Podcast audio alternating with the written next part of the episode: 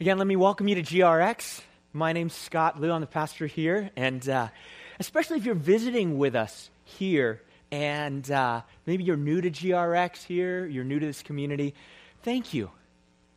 Thank you for joining us for Easter. This morning, just before our worship service, if you got here a little bit early, you saw that the courtyard was covered with eggs. covered with plastic eggs, and we enjoyed an Easter egg hunt right before service. Now, it was pretty fun to see all the energy that was out there, all the joy that was out there, to watch the kids get released and then find all the eggs that were out there, and then open them up and then discover what was inside. Discovery. It's one of the great things about being alive. You know, as adults, our whole life journey is about discovery. Discover a cool place to eat, or maybe you discover a band or some music that you like. You discover a new technology, maybe a new gadget. You discover a sale and tell everybody about it. You discover stuff. You discover interesting people in your life. You discover loyalty in your friendships. You discover what is life-giving to you, what brings you joy, what brings you passion, what brings you humor. Life is about discovery. It seems that there are two kinds of discovery. A mentor once shared this with me. The first kind of discovery comes after careful search by intentionally looking for something, by exploring something. And when you're looking, then you find it. Like hunting for Easter eggs. You're looking for them, and then you find it. Watson and Crick, famous scientists in the life sciences, they were credited with the discovery of the structure of D N A and the double helix. They had this first kind of discovery where they were searching for it, and then they found it. They were actually looking for a helix. They were looking for a helix for D N A. It was based on the study and the finding and the research of Rosalind Franklin. And what Rosalind Franklin had done was she had actually used X-ray uh, diffraction, looking at D N A, and it showed up in an X pattern. And so Rosalind Franklin said, that's a helix. And that's what Ro- Watson and Crick based their theories on and their discoveries. And they said, it's got to be a helix. And they discovered the double helix. The Christmas story, when Jesus Christ was born, is like this first way of discovery. Because you had these wise men that, that came from the east. And it says that they were following a star and they were searching for Jesus. And then they came to Bethlehem and they found him. They found Jesus, the first way of discovery. But then there's a second way of discovery. There's a second kind of discovery. And that's the, the kind of discovery that comes completely by surprise. You don't expect it. You're not looking for it. And then there it is. It's like you put your hand in your pocket and all of a sudden you find twenty bucks. You're like, wow, that's cool. I didn't know that was in there. Did you know that chocolate chip cookies were discovered this way? This second way? In nineteen thirties, there's a woman named Ruth Wakefield, and she had an inn. She was the owner of this place called the Toll House Inn in Whitman, Massachusetts. And she was trying to make traditional chocolate cookies. But she had run out of baking chocolate, that chocolate that you mix in with the batter.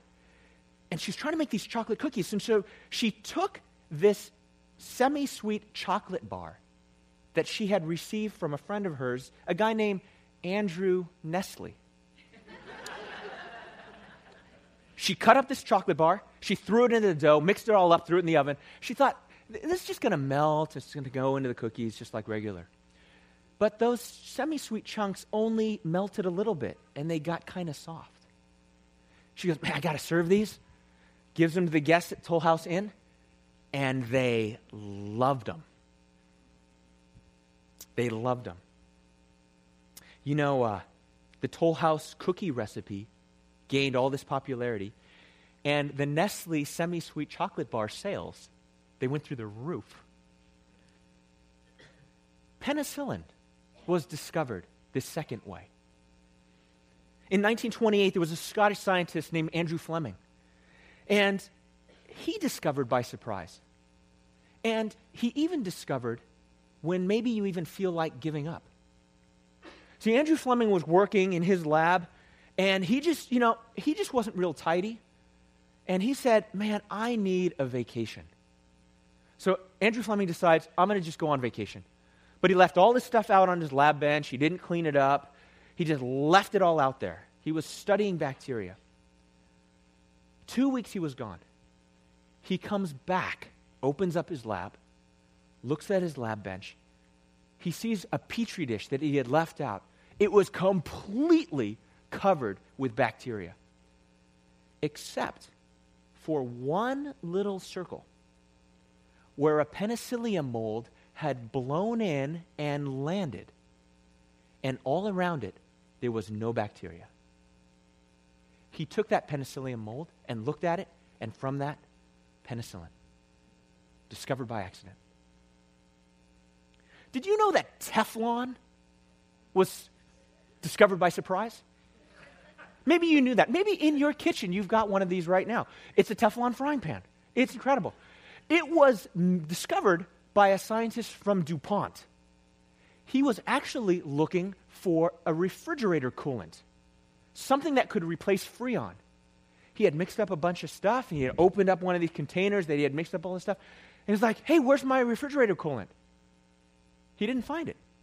Instead, he discovered this kind of smooth residue that was incredibly resistant to heat. Teflon, completely by surprise. All of the first disciples, all of the men and women who followed Jesus Christ, discovered Jesus Christ as their Lord and Savior by surprise. They all discovered him by this second way. His victory and power over sin and death itself, they were discovered by surprise. The followers of Jesus Christ, they weren't looking for him. None of the disciples found Jesus by the first way. They all found him when they weren't looking. Leading up to Easter and the events that happened that we celebrate today, all these events, it was Jesus Christ who was crucified. He was tortured on a Roman cross, which was a first century instrument of torture, and he was killed. And all of his disciples despaired. The Gospel of John tells about how the disciples themselves were hiding behind locked doors because they were afraid of the crowds that chanted for the crucifixion of Jesus. But then Jesus finds them while they're hiding behind locked doors.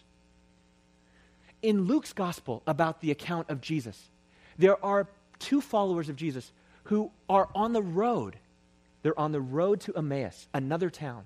They're leaving Jerusalem where all these horrible things happened, where the death of Jesus happened, and they are leaving town.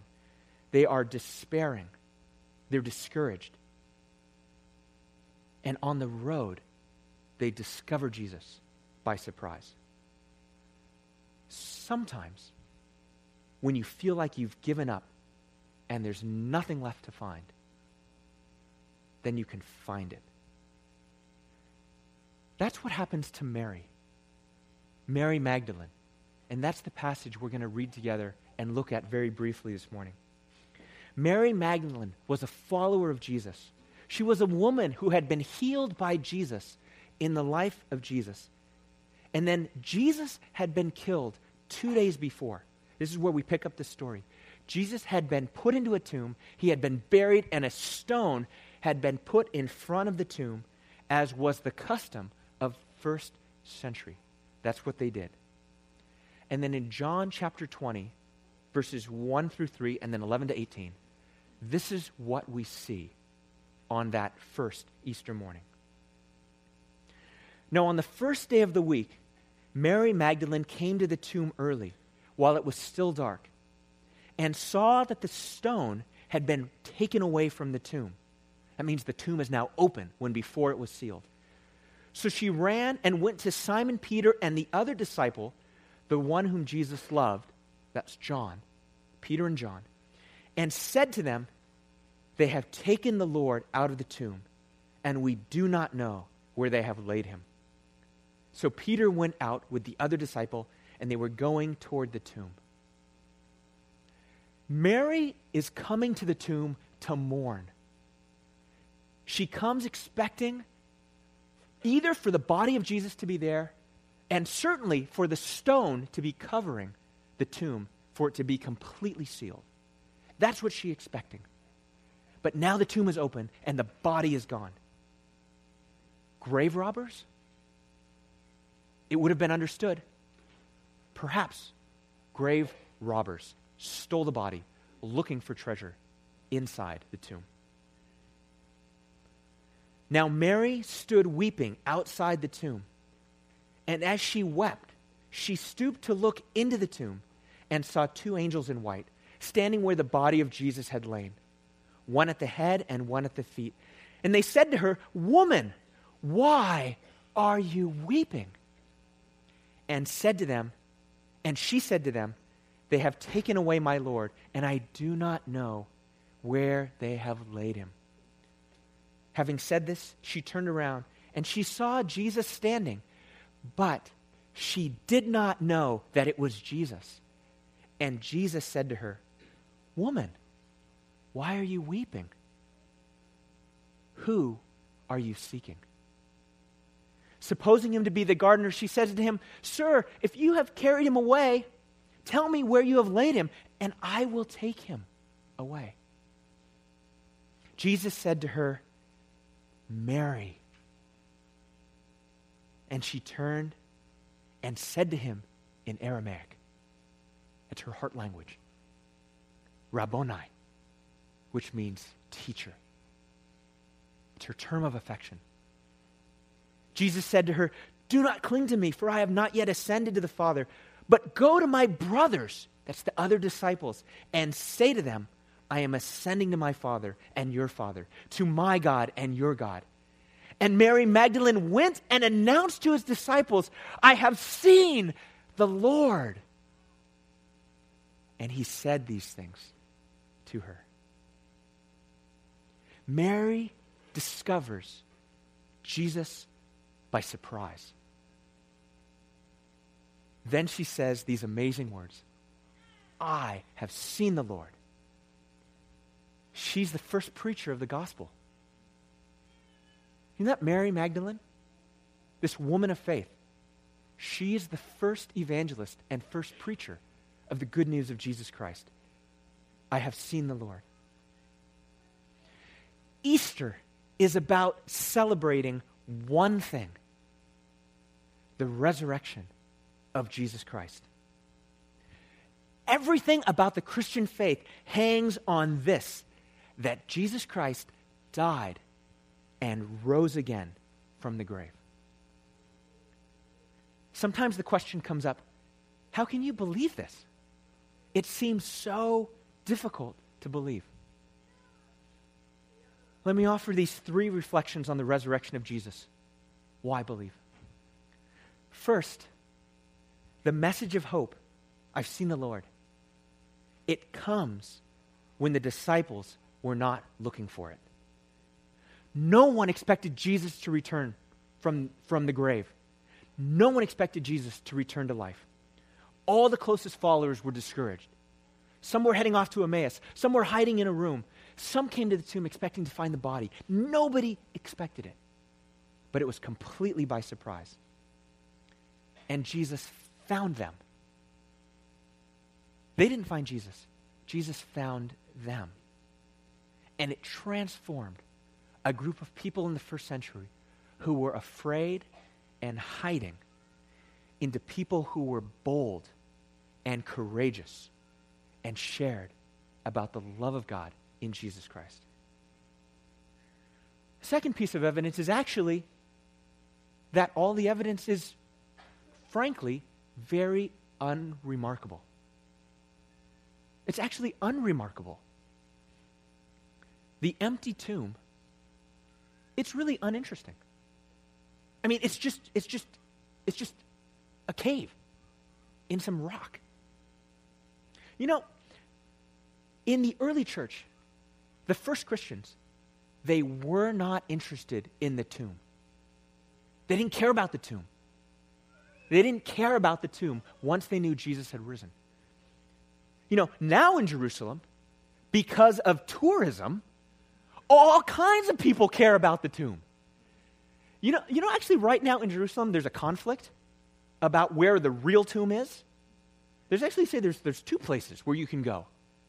And, and you can actually pay money to go and see it, right? It, you can go, and, and there's not, because they're trying to, like, hey, this is where Jesus was. This is where Jesus was. But, you know, I had a chance to go see it. It's not really that interesting. If you've been in a cave, that's what it looks like. fifteen seconds. You go in, yep, it's a cave. And you're done. That's it. It doesn't matter. The grave doesn't matter because he's not there. It doesn't matter.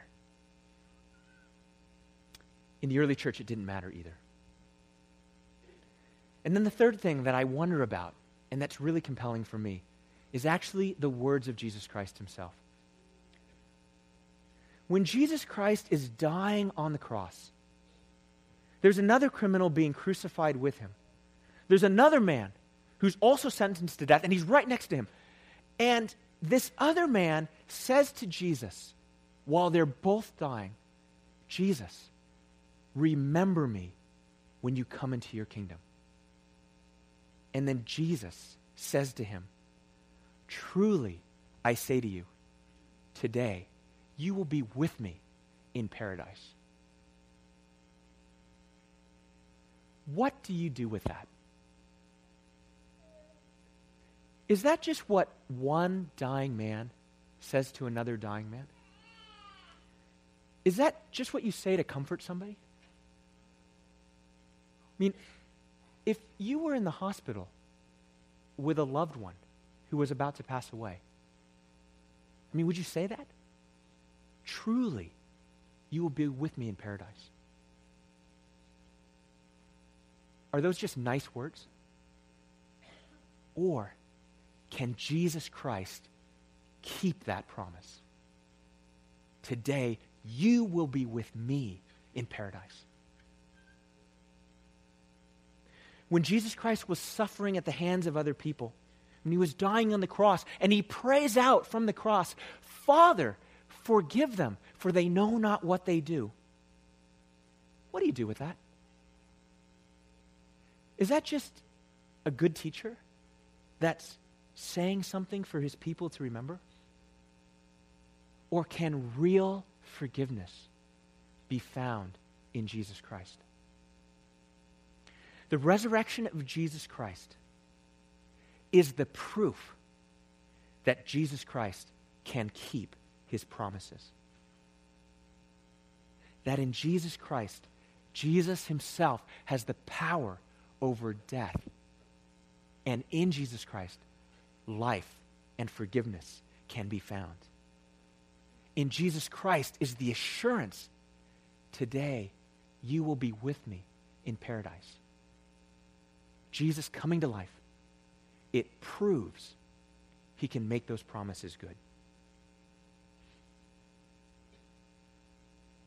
It's Easter. Why did you come here this morning?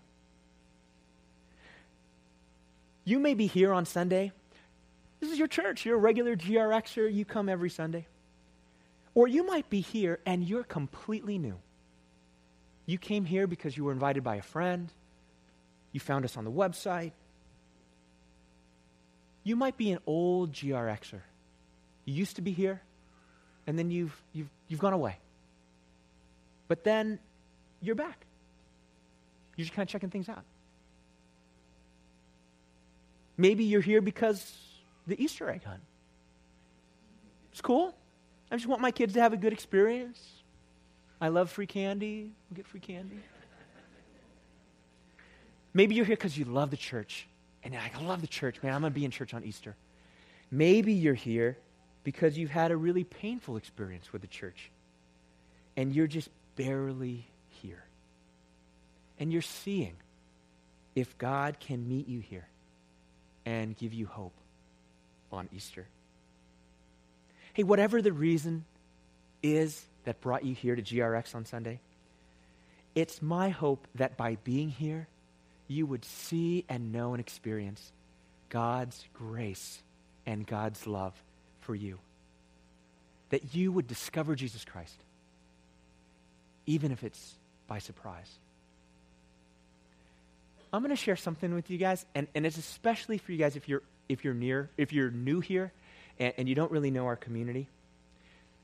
You look at folks around here and you go, man, there's some, there's some cool folks here. But you might be wondering, are we a perfect Christian community? Is G R X perfect? Does G R X have everything together? Let me say here as the pastor, absolutely not.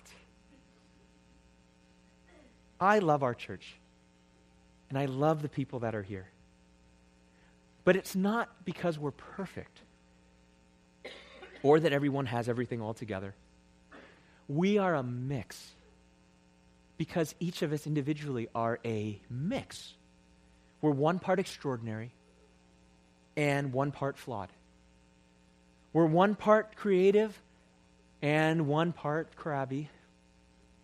And we're one part saint and one part sinner. All of us. But we are also here growing in our love for God and for each other. We are forgiven and loved and renewed in Jesus Christ, our Lord and Savior. If you're just kind of bumping along and you're searching for a spiritual home, and maybe you're looking for a place where you can be authentic, where you can ask questions, where you can bring your doubt, your skepticism. Maybe you're looking for a place where you can grow as a person. Maybe figure out what it means to be a follower of Jesus Christ here in Silicon Valley. Or maybe you don't really know at all. And maybe you don't even know what you're searching for. If you're intrigued by what is happening here and by what God is doing here with us as a people, let me encourage you to land here. Discover Jesus and figure out what it means to be a follower of him. There's something more important for you here than Easter egg hunts or Teflon or chocolate chip cookies or even penicillin. It's Jesus Christ, the risen Lord, the Son of God who loves you. The Son of God who loves you. He offers forgiveness in his name, assurance for eternal life, in eternity with God in heaven. Let's pray together.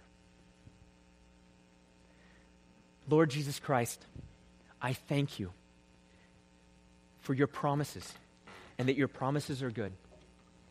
I thank you, God, that you rose again from the grave. And it makes all your words true and all your promises certain.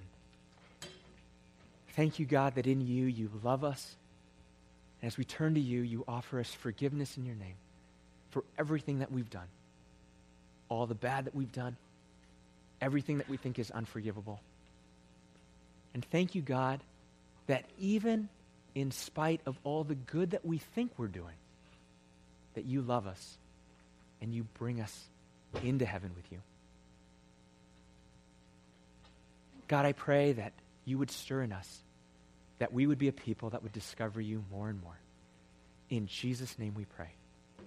Amen.